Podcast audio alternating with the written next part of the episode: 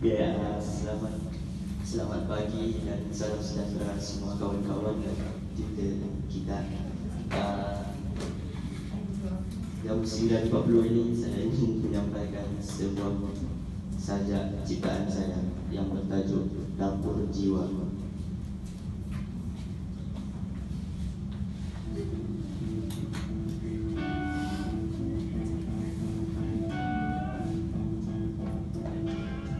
Dalam dapur jiwa aku masak nasi goreng idea Perisa kontemporari. Aku sedang naik saja atas landasan kertas menuju angkasa cinta. Jikalau lalu aku mahadi, aku akan berucap tamah di atas podium dan berikut bukan gemuruh diberikan di Dewan Chancellor semua akan setuju dan mengambil iktibar. Kalau nama aku biji tukul, segala puisi aku akan dideklamasikan. Pelbagai suara, beribu interpretasi. Semua setuju dan akan berikhtiar. Sampai pakai tunjuk nama masih tetap di tapak kaki. Cakap kau, aku sengit kanan dan kiri. Makan tahi cakap merapi, aku ketawa. Macam serbuk kopi yang terapung dalam cawan. Ada yang gemar, ada yang meruan. Ada yang suka hirup sesuatu. Serbuk kopi itu terapung di permukaan.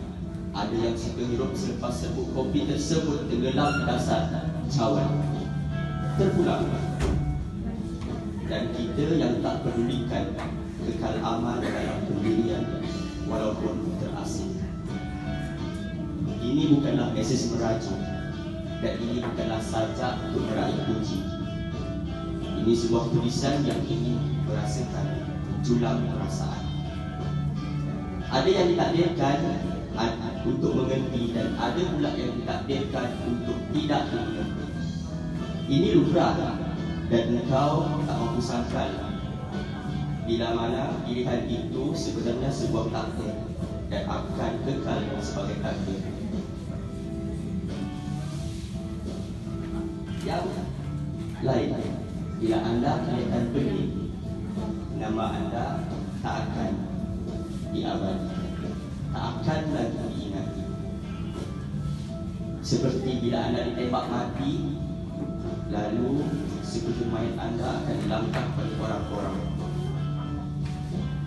mungkin selepas 10 tahun ataupun mungkin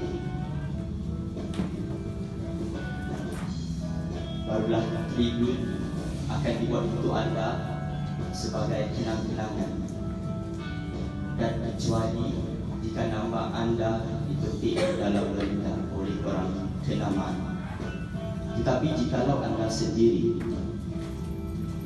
anda tetap sendiri. にお願いします。